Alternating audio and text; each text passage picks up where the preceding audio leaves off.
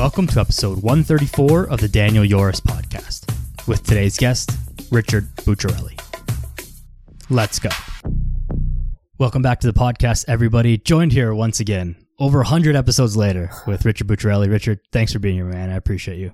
Oh, you're welcome. Thank you for having me. And congratulations on more than 100 episodes and many more to come. Thank you. It, it's it's crazy how how time flies and it feels like it wasn't that long ago that we that yeah. we spoke on the podcast, but like it's actually been you know more, more than two years. And it feels like even it was yesterday that like you know we were seeing each other on the soccer field and, and training under you and, and, whatnot. And like it but it was it's a while ago now. Like i'm yeah that, that was that was about 16 or 17 years ago so. Yeah yeah. And yeah. i'm not that old but it, it, yeah. it, makes me feel very old. I'm almost 30 now and it's it's wild. But um, congratulations to you as well just having moved into a new facility. That's a that's a really big move. And i think that not a lot of people uh, uh appreciate what that means. They see it like oh that's cool. But it's like oh this is like a, a big headache a big investment, a big step uh, business wise, and, and in helping more people and training more athletes and more people. So, congratulations to you on that as well. Thank you very much. How have things been for you then? What's what's kind of new and, and exciting in, in the world of uh, of Richard and speed training? Yeah, well, f- for sure, new and exciting. I mean, the new facility is definitely top of the list. So we we moved from a, a previous location, which was inside a sports facility, now to our own space um, which uh, was actually a, former F45, so it was already a gym, okay. which is kind of a you know anyway they went out of business this particular location, which is not good for them, but good opportunity for us. And so it's a larger space than what we had, so we have even more uh, equipment, including some more you know unique technology from some of the like the treadmill and high intensity interval training that we do. Uh, we've built a larger clinic uh, with physiotherapy. We've added other practitioners, so uh, not just a physiotherapist and a chiropodist, but we've now added a chiropractor and a massage therapist. Um, we also have built a little mini turf field. So this was something that previously we were in uh, facilities that had soccer fields that we could use sometimes, but not all the time. And so now, you know, we have our own little field that we can use whenever we want. Um, you know, we've got bathrooms and showers and we're building, you know, I know we talked a little bit about this. I'm building a little recovery room that's going to have some, uh, different types of therapy, light therapy, cold therapy, etc., to help athletes recover. Uh, and then, of course, not just athletes, but we're expanding also into uh, uh, providing similar type of training. So the training that's effective with athletes, uh, but modifying it and adapting it a little bit to the general population. And maybe we can talk a little bit about about that too. So that's exciting. Other than that, I mean, I, well, I, I had another uh, a child since we last talked. I, my son was born last year, and he's he's 11 months old now. My daughter is about to turn five, and so you know those Amazing. are the, those are the, the exciting things that are happening in my life, and you know they make a little more work for me, but but a lot more joy as well. yeah, sure. yeah, yeah, of course, yeah, yeah. Now, now you you mentioning about the expansion of the facility, not just in size, but in the things that you can offer, really reminds me of, uh, or makes me think about. I'm sure that when you set out, you would have had a vision for like what you wanted your business and your facility to look like. And then when you sit down and think about it, it's like, okay, so I want, you know, the, the, the treadmills, the high speed interval training, the like the weights and that are physical training, and I want the recovery room and the soccer fields and this and that and the other thing. And it's like, okay, but that costs like way too much money to have all that. I don't have like an endless pot of money when I'm starting my business on day one. So right. we got to get down to the basics. Like, what are we going to do? What are we going to be good at? What's going to be the most effective for for your clients and for your athletes? And I think that that's such a such a good kind of segue or reminder for people. It's like yeah, there's a lot of stuff you can do. You can train, you can have a you can have a super good diet, you can do cross training, you can do strength training, you can do endurance training, you can have an ice bath in your house and red light and do all these things, but you don't have like a 10,000 square foot facility in the back of your house to do all of this stuff. So what are the actual most important things that you got to get done? And then you can add things as you become you know more proficient or or, or they become more important to you. Um, so I kind of want want you to go through and, and talk a little bit about like the bare bones basics. And you know, we we were talking about before how some people get kind of distracted, shiny on object syndrome with like I got to do all these things. But it's like, what is the core of what you do, and then why do these other things kind of help? Right. Okay. So it's a good question, and and I, you know I don't want to come off as a, as a hypocrite or you know because there may be some I don't know some irony here in me talking about bare bones while at the same time I won't get into all the details. But since I opened my first facility, which was back in 2010, you know I've I've used some very unique technology, uh, which also happens to be a little more expensive. We've got the fastest treadmills in the world. We've got treadmills that you know, go at very high inclines and one of them even uses a, an unweighting uh, system. So a harness that, you know, more or less makes athletes feel a bit lighter while they're running. And we have gait analysis software and all this stuff. And maybe we can chat more about the technology. But, um, what I would say is, uh, you know, ultimately the decision for me in my business and the work that I was doing to open that facility, first of all, it came after a good 12 years or so working with athletes either on a field. And I know that's, that's how we met way mm-hmm. back when, you know, and, and, and, you know, th- that you can't get more bare bones than that. I would just drive somewhere with a few cones and, and, and whatever and train people. And, you know, I did that from the time I was, uh, you know, literally 19, 20 years old. And, and, and then from there, actually working in, in facilities like, so I, I, I, went to York University and they have a track and field center there, uh, still, you know, great indoor mm-hmm. facility and a lot of top track and field athletes still train there. But that f- particular facility would allow uh, fitness coaches like me to come in and, you know, for a very small fee, bring athletes in and train. And, and, and I did that, as I said, for over a decade. And then eventually, you know, I got exposed to, you know, some of this technology, specifically with the high speed and high incline treadmills initially. And, and what I saw there was again, specifically for athletes, but then we can talk about how this works with really with anybody, but was that it, uh, the equipment and the technology was a way to get a higher intensity out of training and running training basically than a higher intensity than is possible to run or do other types of exercises without the technology. So it doesn't mean that it's not possible to get high intensity or, or, you know, a good workout, let's say, without the technology, but the technology made it a little bit better. And so initially with athletes, uh, again, mostly in my business, I was working with the more competitive type athletes. You know, there were some, you know, beginners or whatever, but a lot of them were trying to improve their fitness in order to get into a college or university uh, program. And a lot of them ended up also going into uh, uh national teams in Canada and other countries and, and playing professionally. And, you know, so, so these are the, the more competitive athletes that if they take care of all of their basic training, that this extra level of intensity will really help them.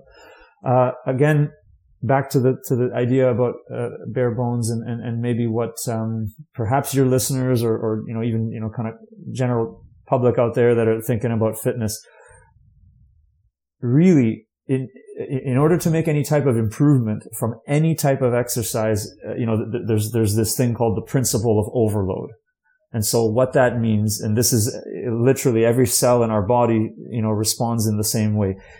We need to present the physiological systems with some type of overload. So meaning a workload, an intensity, which is greater than the current capacity of the physiological system. So if it's the cardiorespiratory system, then that means some intensity or workload, which is a little bit greater than the current fitness level of that system. Same with the muscles, same with everything, right? It's the reason why if you only lift light weights at some point, you won't get bigger and stronger. And the heart muscle works the same way and all of that. So the principle of overload is really important to understand. So now we say, okay, how can we, let's say if we want to look at people who, who have the goal of improving their cardiorespiratory or cardiovascular fitness.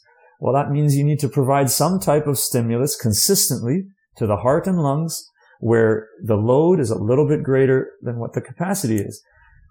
You can do that really easily, actually, as a matter of fact. You can do that without any technology at all. All you need to do is walk, run, cycle, any one of those simple forms of exercise, which by the way are free. you mm-hmm. can just put on shoes and go outside. And, uh, you know, but the key is the intensity. Okay, so I've done even in my own uh, uh, master's and PhD work, uh, research, some work with high intensity interval training. Uh, lots of other excellent researchers in, in, in Canada, uh, all over the world have done it. And, and, you know, the, the term HIIT or high intensity interval training, this is, you know, it's a common thing that lots of coaches and fitness coaches and exercise scientists are, are, are using and they're very well aware of essentially a lot of people um, say it but not a lot of people use it and i think you'd agree right yeah. Okay right. So so maybe there's a bit of a, of a gap in, in in understanding. So so basically okay again we need a higher intensity. We need something which which overloads the cardiorespiratory system uh, you know to a level that's greater than its current capacity. And the research has shown that the best way to do that is not with a continuous form of exercise and again, if we want to go back to bare bones, not just going out and running at the same speed for whatever amount of time, but some type of interval, which is simply a period of time that is a little bit shorter, can be 10 seconds, can be 30 seconds, can be one minute. There's all kinds of different protocols. And then with, uh, within that, that, that time, you, you have an interval and then you have a rest period. And sometimes the length of the interval and the length of the rest period are the same, meaning you run faster for an interval for 30 seconds and then you run slower for, or, or you rest and catch your breath for 30 seconds. And sometimes the length of the rest period is a little bit more or maybe even a little bit less uh, than the length of the work period. And, you know, this is all, there's lots of different protocols out there. Uh, we, you know, in our business and, and, and the work that I've done in my research, we've kind of focused on work to rest ratios. And that's the kind of, again, the ratio between the work time and the rest time. We've focused on anywhere from one to two, meaning you rest twice as much as you work up to about one to six. So, and that's because we're, you know, we're working with athletes in a specific population.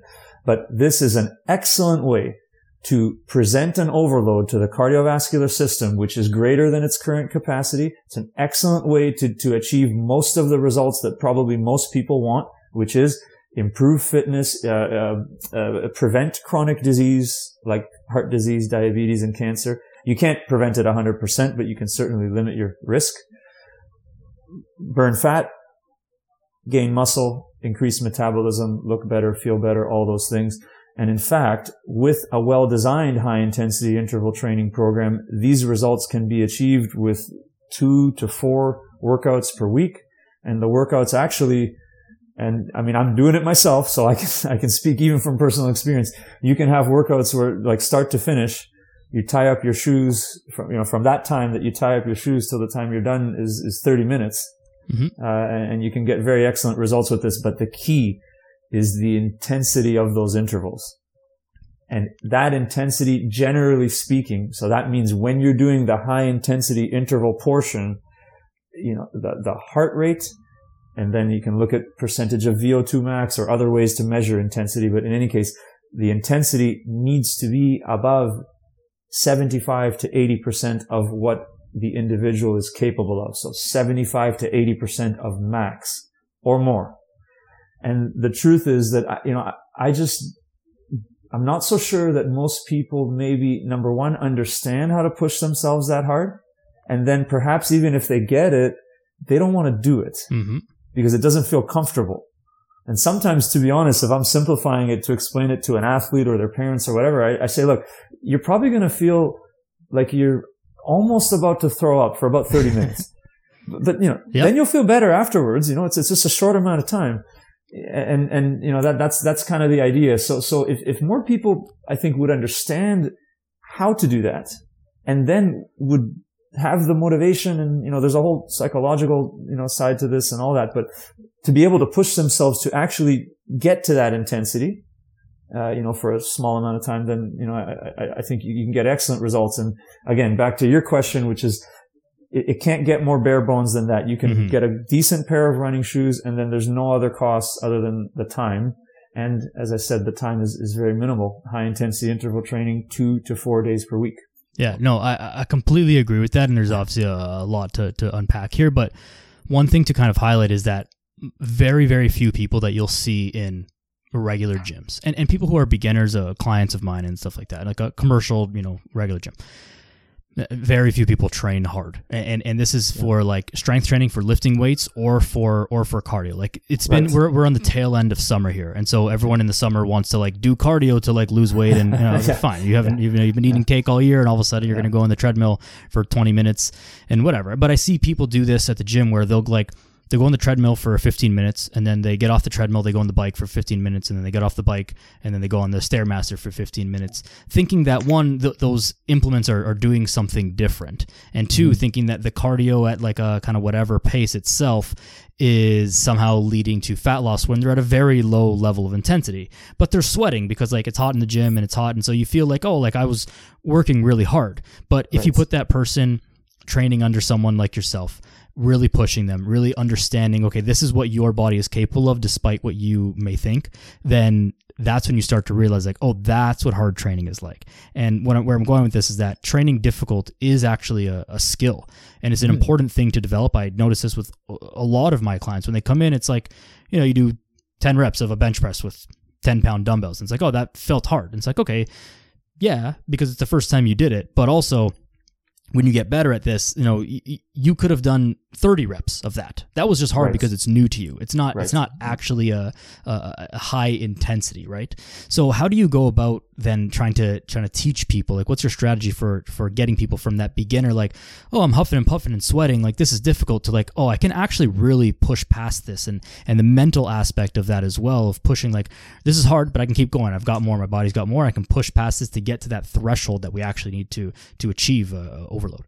Right. Yeah. So I would say, I mean, definitely you made a good point. And, and, you know, the truth is with beginners, there's, you know, there's, you know, these concepts of training age or, you know, that kind of thing. And, and, and that is, that is what it is. There's a learning effect. Uh, first of all, for any beginner, uh, and, and, even athletes a lot of times, because, mm-hmm. you know, the truth is that, and maybe we can talk more about this, but my, you know, my primary sport that I've played and coached and worked in at all different levels is soccer. And, and, you know, almost nobody in soccer is training as hard as they should be. Almost, mm-hmm. you know, they're almost all out of shape. And, but in any case, even athletes, but of course this applies to the general population. If they're not accustomed to training hard or at a high intensity, then you're not going to necessarily be able to get them to, you know, to, to, to be able to do that right away. It may take time, it may take a few months. And, and there's, you know, good literature on this about adaptation phases and that kind of thing with, with training. And so, uh, I think again, like kind of like you said, teaching uh, people about the meaning of intensity and, and, and how to quantify it. And again, you can use heart rate monitors. I think with, with weight training, it's fairly simple because you can measure the, you know, the, the weight that's used. And even if you don't have access to technology for a heart rate monitor or whatever, there's rating of perceived exertion, like those sort of sub, you know, subjective scales. But if people are honest, those can be very, uh, you know, reliable too. So it's, it, it's like as a coach or a fitness coach, there is an educational component. And I, and I, and I, have experienced it, you know, that people can learn. And, and, and once they do learn, you know, they can get much better at it. And again, you know, the, the, the idea behind training at a high intensity is, okay, yeah, they have to learn how to do it. And then the key is trying to find the the methods which allow you to get the highest intensity that you possibly can. And I can speak about cardiovascular fitness and about strength training, and, and you know the concept is very similar. As I said, you know we talked about bare bones and running and all that, and you know I, I invested in this you know treadmill technology specifically because I saw that it was a way with cardiovascular training to make the intensity of the intervals higher. Uh, strength training, again, you know, you made an excellent point, which is a lot of times people, they lift a certain weight or you may tell them to do 10 repetitions or 12 and they do 10 or 12. But the truth is that a prescription of 10 repetitions or 12, what that actually means is the maximum weight you can lift 10 mm, times. Yes. And they have to understand that. And maybe the eighth and ninth and 10th rep, there's a spot or, you know, a little bit of a struggle or, or maybe often. I mean, there's very good literature on this too, is uh, about fatigue. Three sets of 10. Well, you know what? The third set, you may only get eight with the same weight. It's very common. Like you don't, you know, so anyway, um, people need to learn it. They need to experience it. And, and then eventually, uh, uh you know, obviously, um, you know, they'll, they'll, hopefully they'll get it. But, uh, um, the, that all goes back to the concept of the principle of overload. So with cardiovascular training, okay, the improvements that are made, not only do you need that high intensity, but actually the improvements. So we can talk about everything from the strength and contractility of the heart, uh, stroke volume, which is the amount of blood that gets pumped out, um, the uh, uh, maximal oxygen consumption is, is, our ability to, to utilize oxygen even uh, at, at, the, at the cellular level, so so the, the actual the, the, the muscle cells in the heart and the exercising muscles have something called mitochondria in them. Mitochondria is you know the little organelle in the cell that helps actually produce energy. So we grow mitochondria based on you know the intensity of training and getting to an overload, but those improvements are dependent upon intensity. Meaning the higher the intensity, the greater the magnitude of improvement. So think, you know, more mitochondria and more, you know, larger heart muscle, all of that. And also the greater the speed of the improvement, meaning the changes come faster. And it's the exact same in terms of the improvements with strength training. So once people learn, again, three sets of 10 or four sets of 10 means the heaviest weight you can lift 10 times or three sets of six or whatever the protocol is. And they do that consistently. They get bigger improvements, greater si- muscle size, greater strength, all of it. And the improvements come faster. And so that like, you know, and, and I, I just don't know really if that message is getting through to like gyms and fitness coaches and you know, I am a, you know, a professor at the, at the college and university level. And, you know, this is something that whatever course I'm teaching, you know, I, I, I try to, you know, mix that in there because really at that, you know, in that environment, I'm kind of helping to mm-hmm.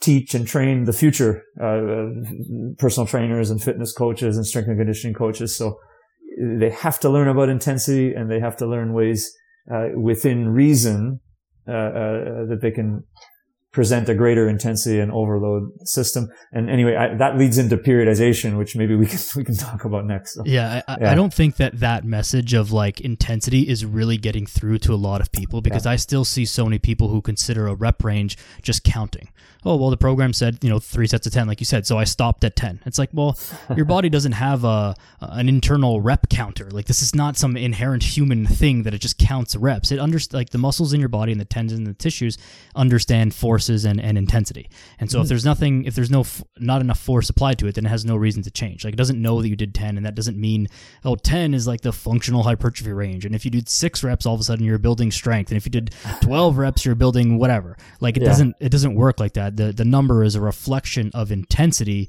relative right. to like your one rep max, right? If you said one rep, then yeah, you know that you're trying to lift as much as you can for one rep, and ten reps is some percentage of that where you should be uh, essentially maxing out ish at that ten rep close to 10 rep. And this is why, for anyone who ever wonders this, that reps are always written in ranges. Very right. rarely will you have like three sets of 10. It's always three sets of 10 to 12. And that's because you'll land somewhere in that 10 to 12 range. It, whether it's exactly 10 or 11 doesn't matter. Just so mm. like the, the, the intensity. And the same thing is with cardio training, right? It's like a 30 minute run doesn't mean anything if that 30 minute yeah. run was like you, you didn't even, you know, break a sweat or weren't exhausted or tired at all. If the now, intensity wasn't high enough. exactly. Yeah. Now this this does bring me to another question and and this kind of leads into periodization, but there's mm. been a lot more talk lately about um, incorporating zone two cardio training. Zone two being like the lower intensity at an intensity, you know, just to sort of define it for people where like, yeah. you know, I don't know what the exact heart rate zone is. I think it's, they say like, like 65 to 70%, 75%, something like that. Yeah. And it's like a, you know, an intensity where you should still be able to maintain a, a conversation without interrupting your breathing. Yeah, the talk test. Or, yeah. The talk test, right? And so where does that fall into being useful uh, in terms of improving VO2 max or improving just cardiorespiratory fitness overall? Okay, so a- any type of cardiovascular exercise is useful in the sense that it's sure. training, you know, strengthening the heart muscle and, and, and all of that. And, and, and in a good, um, you know, maybe we can speak a bit more about periodization and all that, but mm-hmm. in, in, in, a, in a periodized training program, essentially where there's changes throughout the week or throughout a period of time in, in volume and intensity, you know, these uh, slower or lower intensity or moderate intensity workouts are great to incorporate into a routine. So, um, you know, usually like the, the, I can speak about athletes and then I can say again, you know, general population can train something like an athlete and modify it to their own capacity. But, uh, a moderate intensity training session, which might be zone two in cardio or in between zone two and zone three, that type of workout is good to do maybe on the day after or two days after a very high intensity day.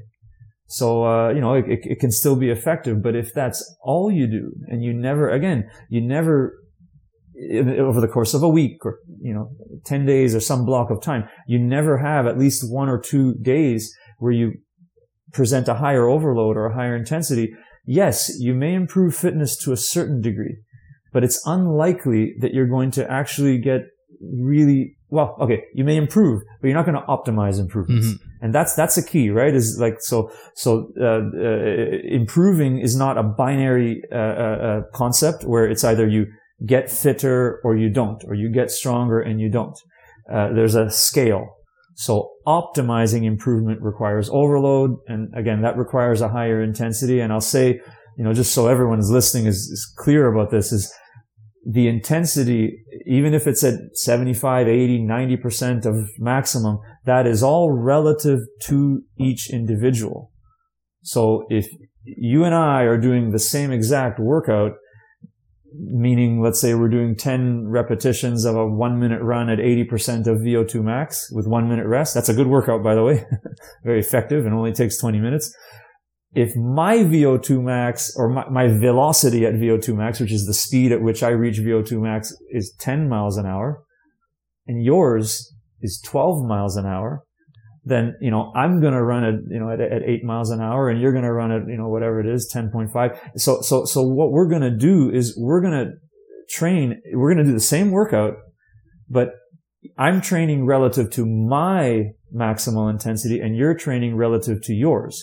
Mm-hmm. And what the literature shows, again, with cardiovascular training or strength training, is that you can apply that concept to anybody. I spoke about, actually spoke about this yesterday. I'm, one of the classes I teach at the university is Intro to Health.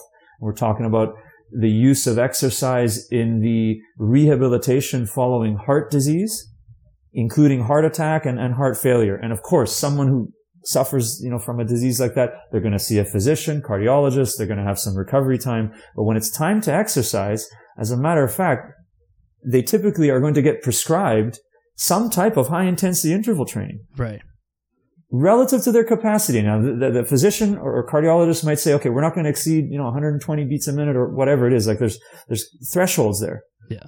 But their, their high intensity is a lot lower than the average person, but it's still high intensity to them. For them, right? Yeah. And, and, and, and then again, they're going to present an overload to the heart muscle and the heart's going to get stronger. And it's really interesting because if you think about it, there's probably nobody in the world that needs to strengthen their heart more than someone who's just had a heart attack or, or has a condition like heart failure because it literally means like the heart is weak. Yeah. And if it doesn't get stronger, then, you know, not good. you don't, you don't survive, right? Yeah. So, so th- this concept can literally be applied to anybody. And again, as long as the intensity is relative, then it works really well. So. So, so in speaking in, in the context of an athlete, then, so yeah. assuming that this person has uh, you know uh, unlimited like they're a professional athlete. They have unlimited time. Their full-time job is training. Right. where does the the lower you know zone 2 cardio training fit in to their training regime? And like how often should they be doing it relative to the higher intensity training? Because also higher intensity training you shouldn't be doing that every single day. Like there has no. to be a recovery period not at all. So yeah, now we're speaking about periodization and I'll say, I'll talk about athletes, but I'm going to say you can totally apply this to the yeah. general population. I've done it. And, you know, again, they get excellent results. So first of all, if we wanted to plot, so, and, and, uh, load, okay, is, is just a simple concept, which is the volume of training, usually measured either in time, you know, maybe with strength training, number of reps or whatever, but some, you know, measure of volume and then intensity, which is easy to measure. Like if we think about it as heart rate or percentage of maximal heart rate mm-hmm. can be RPE, uh, can be the weight lifted or whatever, but volume multiplied by intensity, that's load. And even anyone who's got a Fitbit or a Polar Watch or, you know, there's a load metric. There's some algorithm in there which is factoring in the volume and the intensity. So if we were to plot, and I got to make sure I'm getting this right because I'm going this way. Yeah. so if we, if we were to plot uh, load, okay, on your, on your Y axis and, you know, days of the week or whatever on the X axis, okay, it needs to be a wave pattern. Okay. Meaning if there's a high load day where the volume and or the intensity was high, then that needs to be followed either by a, a, moderate or a low load day, or maybe, you know, two low load days. And then, and then around the middle of the week, you can get another peak again. So you have this wave. And so more or less within a week, if you've got two or maybe three peaks or high load days, that's more than enough. The low or the moderate loads fit in between those. And a very common protocol, again, my, my sport is soccer, so I, you know, I know it very well. And, you know, there's a game once a week usually, and that the load is always high. It's almost maximal. And, and maybe you can consider it maximal. Okay. After that, there's, there's either a day off or a recovery day where the load is really low. Right. You know, maybe let's say the game was Sunday. So Monday is a recovery day. Tuesday perhaps is a moderate day and then Wednesday becomes a high day again. and then Thursday is moderate, and then Friday and Saturday are kind of low, and you repeat that cycle. And of course, if there's two games in a week, then you change it or, or whatever. But throughout the week, then you have that that wave-like pattern. And and and, and again, that's one of the main concepts of periodization. And every person who is training can absolutely apply the same exact concept to their own training. Don't do two very high load days consecutively allow for some recovery and lower and, and make it a wave like pattern. And then the next thing, which I'll mention is just, uh, uh, uh and again, if we go back to the concept of load, okay, that, um, the, there's a simple way to think about, because maybe people are thinking, well, how do I start? How much is too much? You know, right? How do I do this? So, so, um, there's something called the acute to chronic workload ratio. Okay. And what that is, is a ratio between the acute load, which is what you do today. And again, load being volume multiplied by intensity. So what you do today and the ratio between that load and the chronic workload. Now, there's a few ways to think about chronic load.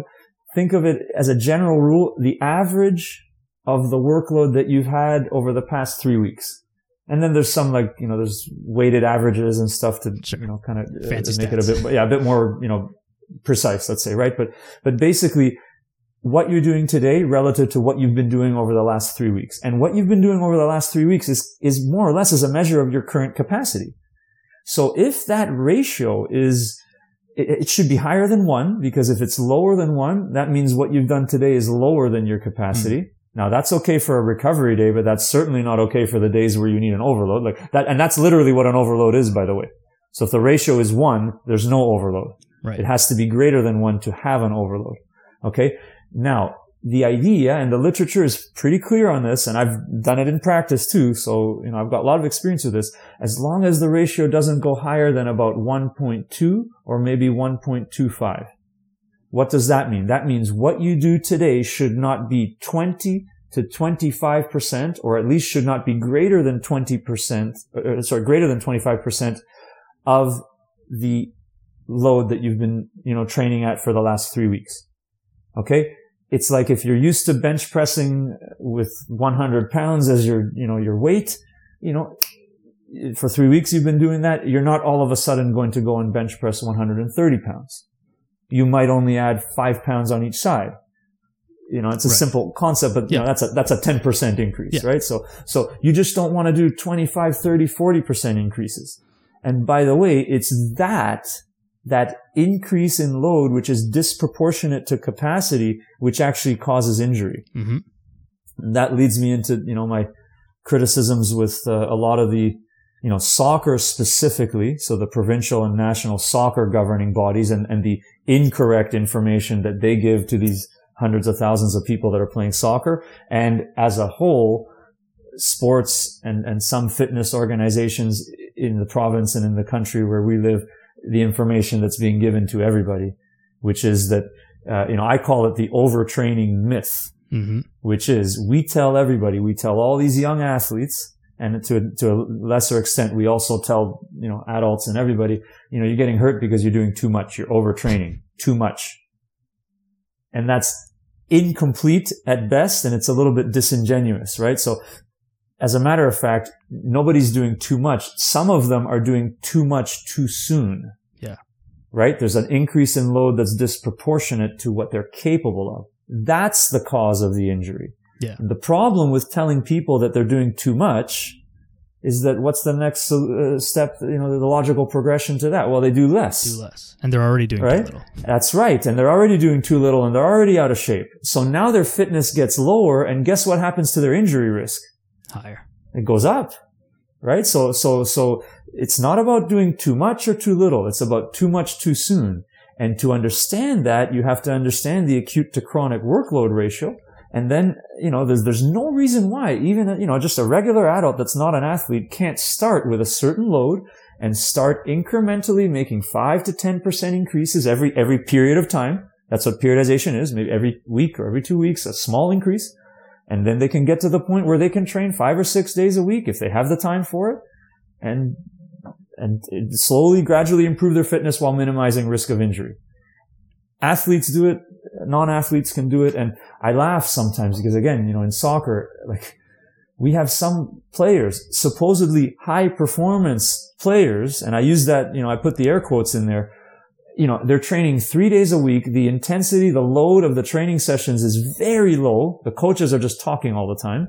And then these people are being told by the governing body that no, no, no, no more than three practices a week because then your risk of overtraining goes up. So they don't do any other exercise. Yeah.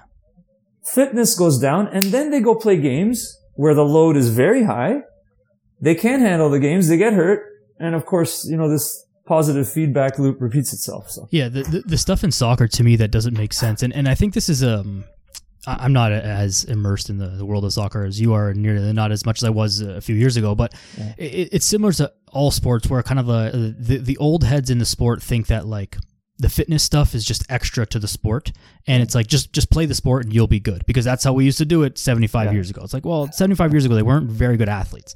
Or we're, we're, we're a lot better than that now. We know a lot more. So it's like three training sessions a week which are sport training sessions. Like training your, your technical skills your, your team your formation your tactical skills. Like that's not super high intensity work. Like we used to do those training sessions with my team. Like those were easy practices like you barely sweat or do you know it's not very hard but it's but it's very important to the sport that you're playing for the mm-hmm. skill uh, that you're doing then you have to go and do your actual fitness work and get fit for the game and so doing three kind of technical tactical sessions per week that's not really physical training, especially for someone who's a pro athlete. And then you go into a 90 minute game and wonder why you pull your hamstring, you know, 15 minutes into the game. It, it's really no surprise, but yeah. but somehow it's not it's not common knowledge amongst the people who should know.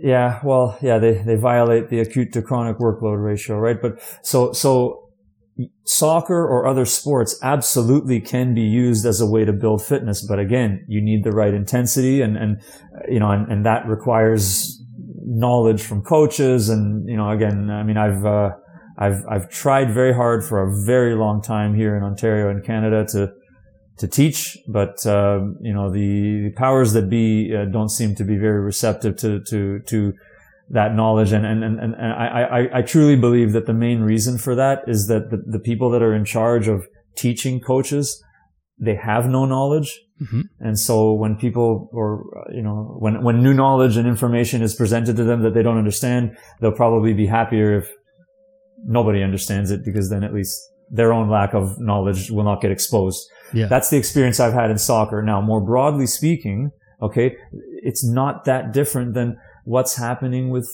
fitness and physical education in general. Okay, so gym classes back in the day used to be, you know, a, fairly, uh, let's say, well structured, rigorous, demanding, and intense form of exercise. And in addition to the physical education that children would get in public schools for free, there were also school teams and relatively inexpensive after school sports programs that, you know, almost everybody could do and could afford and all that. And then there was less homework and less free time and less technology and all that. So there was much more time even to do, you know, play sports and play around kids playing with their friends and all that. So we've kind of like, we've gone completely the opposite direction with all of that. Uh, childhood obesity and uh, uh, and just children being out of shape, you know, has has become a, a, much greater problem than it was. Overweight and obesity among adults in Canada. I mean, I you know I've got the data clear in my mind because I'm mm-hmm. teaching this stuff right now. We're at basically about 50% of the population overweight. We're at over 30%, almost one third obese. It's getting worse. Mm-hmm. You know, so, so, so it's, it's, to me, it's, you know, it's kind of all based on like a fundamental misunderstanding of how much intense, uh, how much exercise is required and what intensity of exercise is required. So you can play soccer at a high intensity three, four, five days a week and you can build your fitness perhaps to the point that you don't need other, you know, you might need strength training or whatever, but maybe you can, but no one's doing that. and again, uh, why don't, why aren't they doing it? Because no one is teaching the coaches about fitness and periodization and whatever. Now, why are they not teaching the coaches? Because the people in charge of teaching coaches are incompetent. Right. And their lack of competence translates directly into the teaching and courses that they provide. So, uh, you know, and I'm not going to say that all physical education in, in the province or the country is incompetent. There's very good teachers and people out there, but I have definitely noticed, uh, I've got a lot of friends and colleagues that are teachers and all that, and there's just been a de-emphasis uh, um, on uh, on physical education and you know gym class and all of that in general in school. Yeah. And so I think maybe the idea in the educational system was, well, you know, let the kids do that on their own and let them go play sports and that's okay. But now we're funneling kids into all these different sports programs, you know, from, from five o'clock to nine o'clock at night. And anyway, yeah, maybe not the ideal way to do it, but no, I, I think yeah. with, with the kids anyways, like I think the, some of the message of, the over specialization at too early of an age was misinterpreted as overtraining. Yeah. And so right. maybe a kid yeah. playing baseball seven days a week, well, maybe they don't need to play baseball seven days a week, but it's not because they don't need to exercise seven days a week. It's like maybe they only need to play baseball when they're nine years old. Three days a week is plenty, and then another day they can do swimming lessons, and another day they can you know play soccer, play hockey, you know, uh, do gymnastics, like whatever, whatever else, just to yeah. change up the the the stimulus and the physical training that they're getting. But that's not about like the volume of training that they're doing. Yeah. And then same thing with you know regular people. Again, it's like I you know see someone comes in 60 pounds overweight.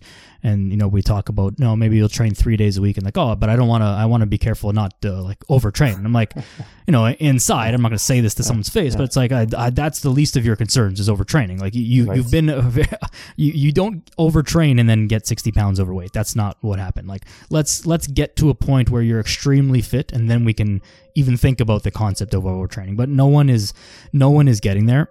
And I think that you're completely correct that, that, that it is a myth. I, I don't know a single person, and I know some people have played in the program and stuff as well. Mm-hmm. I don't know a single person who has legitimately overtrained.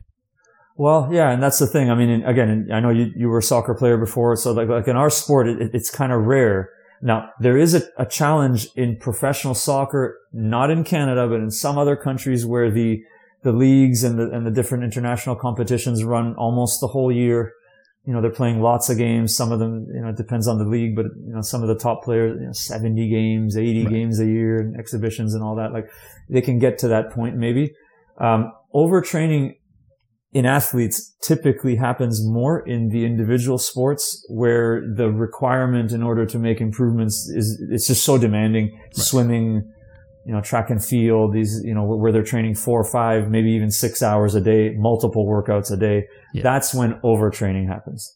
And basically, again, the idea behind, of course, if, if people are undertrained or unfit or unprepared and then they immediately, you know, uh, do a, a, workout or a series of, of exercises that they're, that they're, you know, literally not prepared for, they're going to get hurt but they did not get hurt because they overtrained. They got hurt, be- or not because they did too much.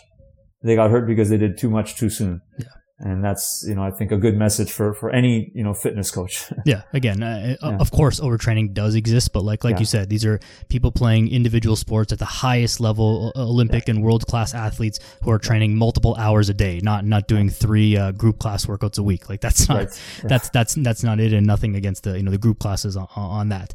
But it's like mm-hmm. it's a good it's a good time of year I think for this message to get out there because September is a big is a big fitness month. People some people don't realize it, but like January is the big like oh I'm mm-hmm. gonna get back into shape, but then September is the second version of that because yeah. after the summer of you know doing everything and vacation and partying, September get back into school, get back into routine. Yeah. Like oh, I'm gonna get back into it, and you see mm-hmm. you know the gyms get busy again, and then it's like all right, I'm just going back into it, right back what I was doing in in March, and it's like well okay, but you haven't worked out in three months or you've been working out very very little so what makes you think you could do the same thing and that's again where, where injury happens and then it you know, it, it, feeds into this. Oh well, I, I did too much, and no, you you were just out of shape, and you've yeah. got to temper your expectations uh, correctly because that's that's the only thing that gets you injured. It's it's the tissues not being able to handle the load that you're that you're demanding of them, and not because you you overloaded them. It's another violation of the acute chronic workload ratio. exactly, exactly.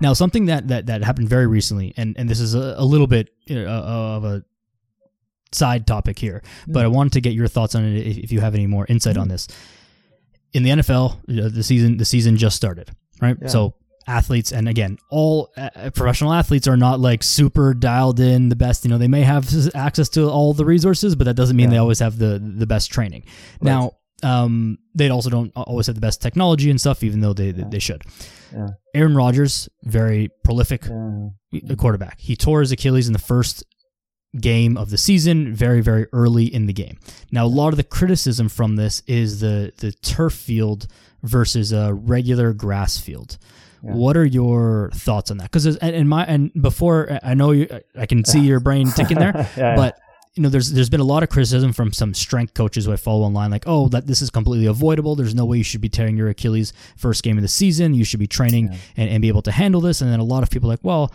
you can handle as much as you can handle, and there's some element uh, uh, of chance, and like being on a turf field doesn't help that in any way. So what what are your thoughts on the turf versus grass? I know this is not applicable to like you know gen No, people, yeah, but, but what's, sure. what's your thoughts on it? Uh, I'll tell you, I probably have a lot of thoughts on that. So the first thing I would say is, and, and I, I, I saw, um, and I didn't watch the game, but I saw, you know, the, the footage of, of, of the tackle and the injury and all that. And, um, you know, the way I saw it, there's a big, uh, you know, linebacker or whoever it is, right? You know, I, this guy probably weighs a good 250 pounds and, and he's running fast. So, you know, I wonder if we had a load cell or something on that Achilles tendon. Uh, Basically, he's being pulled to the, well, he's being pulled backwards and down Yeah. right at the point where his, well, his foot is contacting the ground. And this is, you know, we, we would call that plantar flexion and it's part of, you know, the extension of the hip, knee and ankle. He's trying to run forward. So he's, and, and, and, and by the way, a lot of that load is going straight into that tendon. Okay. So, so he's basically trying to propel himself forward on one leg and he's not as big as this big weight behind him. You know, would I call that unavoidable or, or so would I call that preventable? Honestly, no. I think, you know, football is a contact sport and unfortunately, you know, th- these things can happen and, and, uh, it's, it's just the nature of the game when, when big, heavy people are, are tackling you and all that. Um, usually the, the injuries that are considered preventable in football, soccer, whatever, and, you know, then we'll get into the discussion of turf, but usually the injuries that are considered preventable or at least where we should be able to, through proper training, mitigate and minimize the risk, uh, are the injuries that are, that are non-contact. Mm. So uh, player runs and sprints and then decelerates and kind of that last step before they plant and turn. That landing from a jump, you know, uh, uh, these kind of, uh, of, of movements where where there's no external load other than whatever the athlete has with their own body weight and you know inertia and all that. So so um, the non-contact injuries are the ones that, that are more preventable. Uh, this was not a non-contact injury. Uh, so, so, you know, keep that in mind. And then we have to talk about, okay, the, you know, the, the turf itself. So the newer generations of field turf, I don't know the facility where, uh, you know, Aaron Rodgers was playing, but, you know, it's the NFL. I would guess that maybe they've, they've invested in the best possible quality of turf. The, the differences in, let's say, the, the friction that is experienced when athletes are running and slowing down and all that, and the kind of the consistency and, and all of that between those newer generation turf and grass, they aren't that different. Hmm. So there, there probably is a smaller risk, and you have to forgive me because I'm not up to date on all the literature Sure. on it, but I remember, okay, so there were initial uh, types of, of, of artificial turf way back, like in the 80s and 90s, and sometimes this was called astroturf, or it was almost like a carpet. The Yeah. friction, it was really, really high. Lots of players got hurt on those, uh, football, soccer, all of it, right? And eventually, uh, field turf started to become created with, with infill, with, you know, rubber or other materials that started to make the, the, um, uh, ground reaction forces, uh, forces and the shock absorption and again, the, you know, the friction, uh, experience, like all of these things started to become more consistent with grass and, you know, so I, I don't know for sure. There may be a slightly higher risk from it, but again, I go back to, he he didn't get hurt because of the turf. He got hurt because he was on one leg, you know, plantar flexing and propelling himself forward against a huge resistance pulling him backward. And He got I hurt mean, because he was playing football. Yes, that's what I would say. So yeah, yeah, No, fair, fair enough. I, I think I, to, you know to bring this back to, to being more relevant to people. That was just you know curious off, my Yeah. head, but but I, I kind of agree with you. It's like yeah, maybe, but the the biggest, the overwhelming biggest factor was like it was a football play, and and that happens in football. It just Mm-hmm. Yeah. it seems it's incredibly unfortunate that it's Right. like first game with a new team, fourth play of the game. Like yeah, you, you couldn't write it any worse. But Yeah. you know it, it, it is what it is. Um, No, but, but so, so, Yeah, go sorry to interrupt. Yeah, just one thing about that though, that, that, that what we don't know, and this is where some of the, you know, technology can be really helpful is what was the accumulation of load and fatigue on the Achilles tendon before? right, And uh, I'm working, actually my PhD, you know, uh, supervisor who's a, a, like a biomechanist uh, at the University of Guelph, he's, he's done a ton of work using ultrasound imaging, uh, essentially to measure sort of the elasticity and the, you know, kind of the pliability of, of tendons and ligaments as a predictor of injury. Mm. And he's not worked with football, but he has worked with even some other like varsity athletes at, at the school and also uh, general population, uh, older people, etc. Uh, and so these are the kind of uh, uh, uh, you know technological tools that could really be useful because you know who knows perhaps that leg was a little weaker you know there were, maybe there were some tackles in training or some other things you know maybe he's older he's got wear and tear and you know, it was a little, um, you know, the accumulation of load and fatigue weakened the tendon a bit more. So, right. Anyway. Yeah. No. No. I mean, if, if that technology comes to like becomes a, a more available and more and mm-hmm. you know efficiently accurate and whatnot, yeah. it seems like it would be a great thing to be to be utilized in the NFL. And you might not, you know, you might still put the guy in the game because like he's, he's got to play. It's professional yeah. sports. It's yeah. not a right. little kid playing. But you you maybe do some some more work. Maybe there's a tape job that you can do to, to help prevent it or, or, or something like that, and you do some more prep in, in camp or just some more attention to it before because a lot of times with these injuries like they don't feel anything until it snaps but right. if you had a way of detecting that there's a weakness in the tissue you could start to give some attention to it before uh, there's an actual tangible uh, feeling of, of, something something something going wrong right. and i think you know the again to, to bring this back to, to sort of regular people is that yeah. you mentioned that most of these injuries that are preventable are the non-contact injuries which are right. a lot of what regular people experience, right? I was just, you know, picking up the grocery bag. I was just going down the stairs. I was just, you know, quote unquote, just, yeah, doing a regular life activity. Like most people are not getting tackled by 300 pound linebackers. Like this is right. not happening in your, in your life. So all your injuries are non-contact injuries and they're mostly preventable through training just through through being physically fit. Your training doesn't have to be like the most in, in, intelligent, uh, super good training. Of course, you want to optimize, like you mm. mentioned, but it doesn't have to be like some crazy professional athlete like training. You just have no. to be training because if you're not preparing your body for the stuff that happens, that's that's when things go wrong. And I think that you know should be the take home message for for most people from from this conversation. Is like if you're not prepared then when the demands exceed the the capabilities, injury occurs. Absolutely, yeah, that's it. Yeah, yeah. It, it, it, seems it seems so simple to, to, to say, but it's like it's obviously very difficult. And, and again, with sports, you know, heading into the off season ish of soccer here here in in in, in Ontario, the end of the season yeah. and stuff uh, in Canada, U.S. Um, there's going to be a lot of players who are transitioning into off season training programs and getting prepped for next season. And it's like, well, you don't want to, you don't need to train your hardest right now. You got to taper up uh, and get yourself prepped for next season because the train the training during the season is the time to maintain what you've got and stay healthy. You shouldn't be the right. time where you're improving versus regular people where you don't have a you don't have a season, you don't have games or tournaments or whatever. It's just you're kind of always in this steady improvement. Um, so your periodization is a little bit less important because it's less specific and, and you're not a pro athlete, but uh, but but still you should be should be considering like how much have you been doing and is what you are going to try and do uh, a little bit more than that, but not too much more than that. Yep, five to twenty percent, let's say. yeah, no, it, it's a it's a good way to think about it in that percentage way because I think people just go go way too um, get get get ahead of themselves and probably more true in, in, in, men, especially in the context of weightlifting, where it's like, hey, you know, I used to do this back in back in the day. It's like, okay, but back in the day was 25 years ago. Like, let's mm, let's mm, let's be real about what's what's going on here. Like, let's you know, let's chill for a second. Um, so so yeah, it's super super important. I think to to kind of just nail nail that down for for a lot of people here. For sure, yeah. Now, w- one thing that you wanted to talk about before, uh, is there anything else you wanted to say just on the kind of periodization stuff? I mean, you can talk for forever on it, but is there anything else yeah. that you kind of wanted to, to get into on periodization or just like uh, load management, stuff like that? I think we've we've given it enough time. Yeah, yeah, we're good. Yeah. Switching switching gears then on this, and, and you know, as we start to, to come to a close, one thing we want to talk about was just a little bit more of the kind of the, the, the business side or the the professional side of, of, training where a lot of people and myself included and, probably yourself we yeah. come we we come from a background of playing sports at a moderate to high ish level or whatever level it was and mm-hmm. you think oh I want to train athletes. I want to I want to I want to train the the pros. I want to train LeBron James. I want to work for the Toronto Maple Leafs. I want to you know do the thing.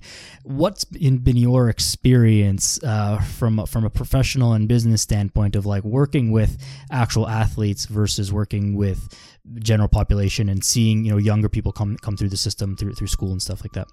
Right. Yeah. So my own story probably is pretty, uh, you know, pretty common, uh, in the sense that, uh, you know, I, I, chose to study kinesiology because I was an athlete and, you know, I played at the university level and a little bit in a, in a semi-pro league here in Canada, but I was a decent athlete, but whatever. Like a lot of, um, I think athletes when they're in high school or whatever, maybe they, they decide to get into kinesiology or one of the fitness and health promotion, you know, programs or, or even, you know, to work as a fitness coach outside of, uh, let's say post-secondary education or whatever, but they get into it often because it's sort of a, you know, it's almost a natural progression from being an athlete to learning about the body and sports and all that. And I think it's also probably very common. Uh, and I say this not just because of my own experience, but, or not, not my own as a, as a, as a student and, and a student athlete and all that, but, um, in, in my business, we've had literally hundreds of internship students. We have lots of, you know, employees that are either current or former um, university or college students, and and then all the students that I've been teaching. It's been uh, seven years now that I, have been a you know part time and eventually almost a full time uh, professor. So there's just lots of young uh, kinesiology and fitness and health promotion students that I uh, interact with and have interacted with. So it's a common theme.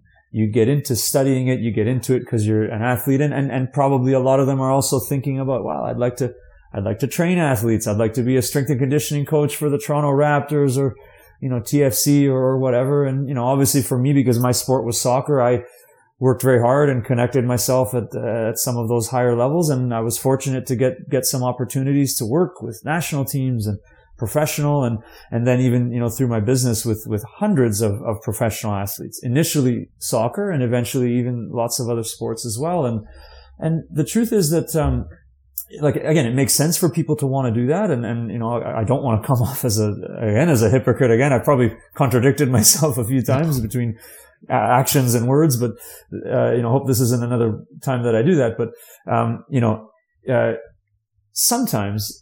Uh, let's say, let's say from the from the uh, standpoint or the perspective of of uh, just uh, the economical perspective or the economics of the fitness industry, it's important for people who want to do that kind of work to think about it from a numbers perspective, right? So first of all, what percentage of the total population in Canada, Ontario, Toronto, wherever are athletes? And I don't know. I mean, I don't know that, but if I had to guess, I would say, I don't know, maybe 10%, maybe five, something like that. It's a small, small. number. and then from there, okay, well, what percentage are competitive athletes? And it's probably again, you know, even at least cut that in half, if even less, right? And then from there, you have to say, well, okay, you want to provide services to these, you know, 5% of, of 5% and how many can afford it? If you want to, you know, do, you know, training programs and, you know, whatever it is and how many live close to you? Cause I said Ontario and, you know, or Toronto and Toronto's a huge city. And anyway, so essentially the point that I'm making, I don't know the specifics, but I know that it's, it's a, it's a tiny fraction of the total potential audience that might yeah. benefit from fitness training or whatever, right? So, so it's a niche. And then from there, again, I mean, I, again, I, you know, I, I even made an even smaller niche for myself because for 10 years, my company was soccer fitness, which right. means we just, we just trained soccer players. And anyway, I had connections and I, you know, I had lots of, uh, uh, you know, between my playing days and coaching and all that. And I had kind of enough um, of a clientele to, to do it. But it's, it's, when you get into those niche type businesses, okay, well, it's, it's inherently much more competitive. And then I can speak about eventually in my career when I started to get to the higher levels. You know, I always had my business, but I, you know, again, I worked with the women's national teams for a long time, men's national team a little bit, several different professional clubs, university teams, and still am. And, you know, so, uh, in those environments, and it's not just in soccer, this is very true in, in anything from basketball to baseball, hockey, whatever. Okay. The supply of young and smart and, and competent and willing uh, strength and conditioning coaches is way greater than the demand. okay, we have what do we have? Four or five, you know, kind of top level professional clubs in Toronto. Now, okay, there's the CPL in soccer, and there's the OHL in hockey, and there's uh, whatever the NBA D League, or you know, like kind of these. So, but but again, those are small, and but so also, yeah, the, the, the drop off in money from from the, the big club to the, like the, the the second team is, is significant. is significant, right? Yeah. So, and I've experienced, you know, both, right? So, so like again, the supply way outs uh, over exceeds the, uh, the demand. Yeah. And what does that mean? Well, that means that the clubs that are hiring, you know, they know that and they don't pay very much. I mean, even the top clubs, and I, you know, I, I don't want to get into the Sure. specifics and former just- just employers it and all that, yeah. but it, it's the way it is. Okay. So, so if you want to get into that environment, um, uh, or, or that type of work running a business, great. But understand that it's a niche and you're going to have to work really, really, really hard to, you know, to make a living and all that. If you want to get into it in the, you know, college, semi-pro, pro level, great. Like, you know, don't, don't get discouraged, but go with your eyes open and, you know, understand that, you know, honestly, you might get offered a $30,000 contract. You might get, who knows, you know, I mean, right? I, again, I don't want to get into all the specifics, but it's, and, and, and, and on top of, okay, the, again, the supply exceeding the demand, uh, uh, there's also, uh, well, what can I say? There's, there's no stability at all.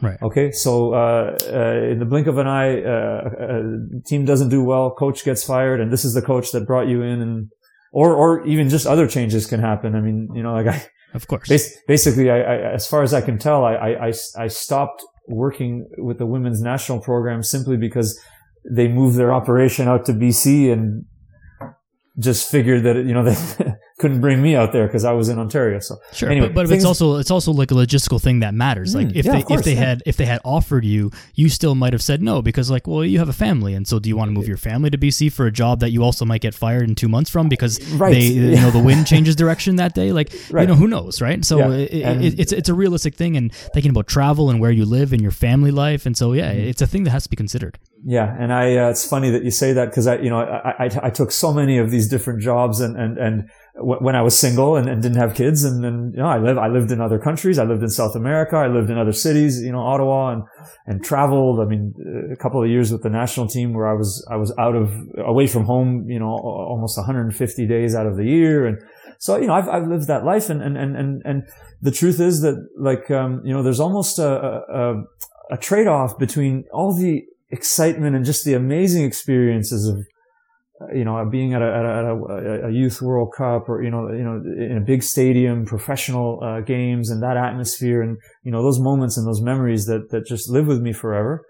Okay, but what do you do? Well, you sacrifice other things for that. So you sacrifice free time, and again, the pay isn't great, and and the stability and all that. And so if you want to experience those things, great, but you know understand that there are going to be those sacrifices involved, and as you mentioned, as I got older, when I had my, you know, when I got married and started my family, well, then some of those things that were offered to me and which I, I, I remember one in particular, I won't name it, but it was like, I was like, oh, fi- even four or five years ago, I would have, at, a, at a, like, a, in a heartbeat would have Yeah.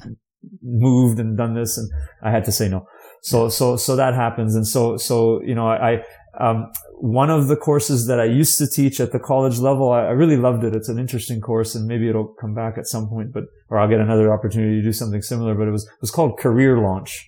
It was with, in the fitness and health promotion program. Was the last year and the last semester for students right before they graduate. So it's a, it's a course literally trying to help them launch their career and give them ideas about how to make a resume and, um, you know, uh, job interviews and all that kind of stuff. And, and I came up with this little, uh, kind of, you know, four by four, uh, axis. Maybe other people have come up with something similar, but anyway, this was my idea where essentially you had these four variables and you, and you ranked the importance of each of those four out of 10, but you know, we, we put, we impose limitations, uh, on, uh, that, that you could only have initially only a maximum of 25, you know, points available to you and eventually only 20. And those four variables on that axis were money, uh, stability, work-life balance or family life, and passion. Mm. And, uh, you know, from my own example, well, I, I mean, I, passion to me was a, like a 15 or, you know, it was almost a 25 and everything else kind of, you know, got sacrificed. And, Right. And you know, that's an extreme example, but, but, but, you know, like, like just to tell them that, you know, at some point when you're choosing a career in the fitness industry, you know, it's very likely that you're going to have, you know, those choices and you're going to have to sacrifice something. Yeah. So, you know, and, and I know that even the fitness professionals that don't go and do what I did and focus on athletes, even the ones that want to do whatever it is, personal training, group training, exercise classes, consulting, testing, you know, often they're still prioritizing passion over some of the other, other, Of course. you know, variables. And, A, you know, a you- story you- that I have on that one is Yeah. like uh, when when I was uh, working downtown and I was like you know super busy in person only like oh, you know as many sessions as possible. There was um there was a condo right beside the right beside the gym, Right. and uh, so a new so a new client came in and, and we started training together and trying to figure out her schedule, what time of day or you know how many times a week she's going to come or whatever it was. Yeah. And she goes, oh well, what time are you open from? And I said, oh, the gym's open from uh, you know 6 a.m. till about 9 p.m. Um, at night and Saturdays and you know whatever. And she goes, okay, they're like that's fine. Well, what what time are what time are you here? Like what are what are your hours? I want to train with you only. What time are your hours? and I was like, well, uh, you know, 6 a.m. to 9 p.m. and all day Saturday and you know whatever. And she's like, she kind of paused and she looked at me and she goes, you definitely don't have a girlfriend, do you? yeah. Right. And I'm like, yeah, you're, I just nine, started yeah. laughing. I'm like, yeah, well, when you work all of the available hours, like, yeah, I go home and rush myself to sleep, and then Saturdays I'm just gassed. And so, like, she was right, but just to say, like, there's there is a you know there's there's work life balance, but sometimes it has to be unbalanced in a certain direction to get where you want to go. And so it's it's not all shun, sunshine and rainbows. And I wouldn't I don't regret what I did. I would do it again uh, for sure. Mm-hmm. Um, the same the same way that I did, and, and and same as you, right? You wouldn't you wouldn't pass up all those years of traveling and, and, and working with the people that you got to work with and making the connections that you got to make because it all it all got you here but you got to do it. I think that the message here is you got to do it with your eyes open and know what you're getting into because you can be chasing something that you really don't want and you may end up chasing it for far too long and not really getting ahead right? Yeah, right. And and and you know, it's funny that um, you know sometimes you know you mentioned girlfriend, and I mean my my girlfriend who became my wife. You know, when she when we met and she kind of saw how my life was going and all that, she was uh, she was a good. Uh, stabilizing force let's say Right. and you know helping me to be to be a bit more pragmatic in the decisions of you know what work I decided to take on and what I didn't because the truth is and, and this, this is like again in what I'm doing with you know, again, running the business and, and working, trying to work at higher levels in the sport and all that. Like, there's just, you could really, really quickly uh, overextend yourself. There's so many things that come up that are exciting and interesting and you want to do and, and, and you just can't say yes to everything. And, and, and, and, you know, there's just no, no way to do it. But yeah anyway, the, no the thing that i think you know to, to take away for, for people who are or, or maybe in the fitness industry and even just to tie this into kind of like general population fitness is, mm. is not to is to keep the keep the goal the goal. And the goal is to mm. help people or to train athletes. And if you're taking on 17 different jobs or if you're trying to do like you know so many training sessions in a week or you're trying to do so many things you're not doing your goal of you know in, in a business context of, of helping people because you're not effectively helping people or two in your fitness context if you're trying to do too many different things that are not actually achieving the goal of improving your fitness well then you're just doing stuff and not getting any better so that's Right. not that's not really helping you know just to kind of make this conversation full circle like training a lot is, is is great but your training has to be effective and an appropriate intensity and appropriate load and all that stuff so keep the goal the goal and chase that and then every you know fill in the, the gaps where, where, where you can right. Yeah. Good advice.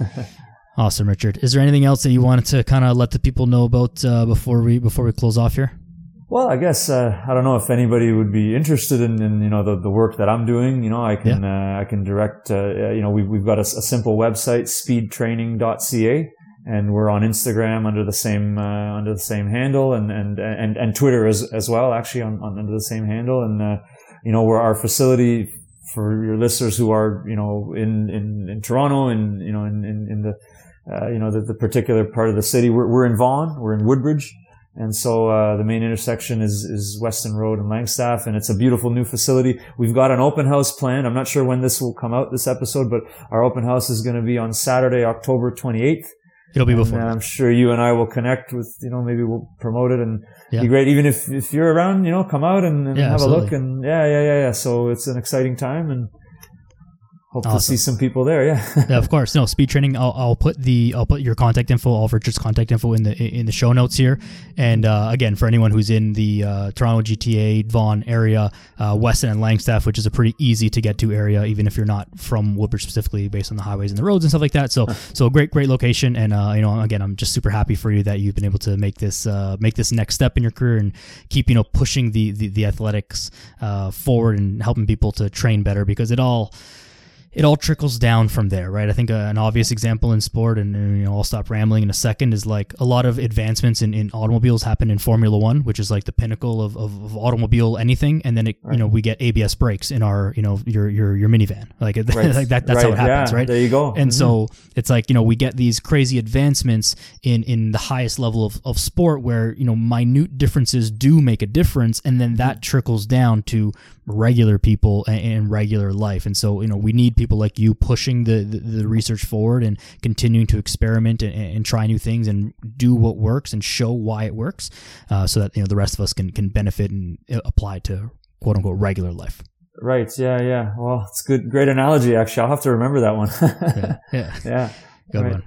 All right, Richard, thank you very much. I uh, appreciate your time. Thank you very much, everybody, for listening. Speed training, uh, Richard Bucciarelli. I'll put all the, the, the links in the in the show notes, but speed training uh, everywhere. Um, that's that. Give me a follow as well on Instagram at Daniel Yoris. Uh, like, share, subscribe to the episode. All that good stuff really helps spread the good message, spread the message of training and, and health and, and longevity as well. Then, see you next time.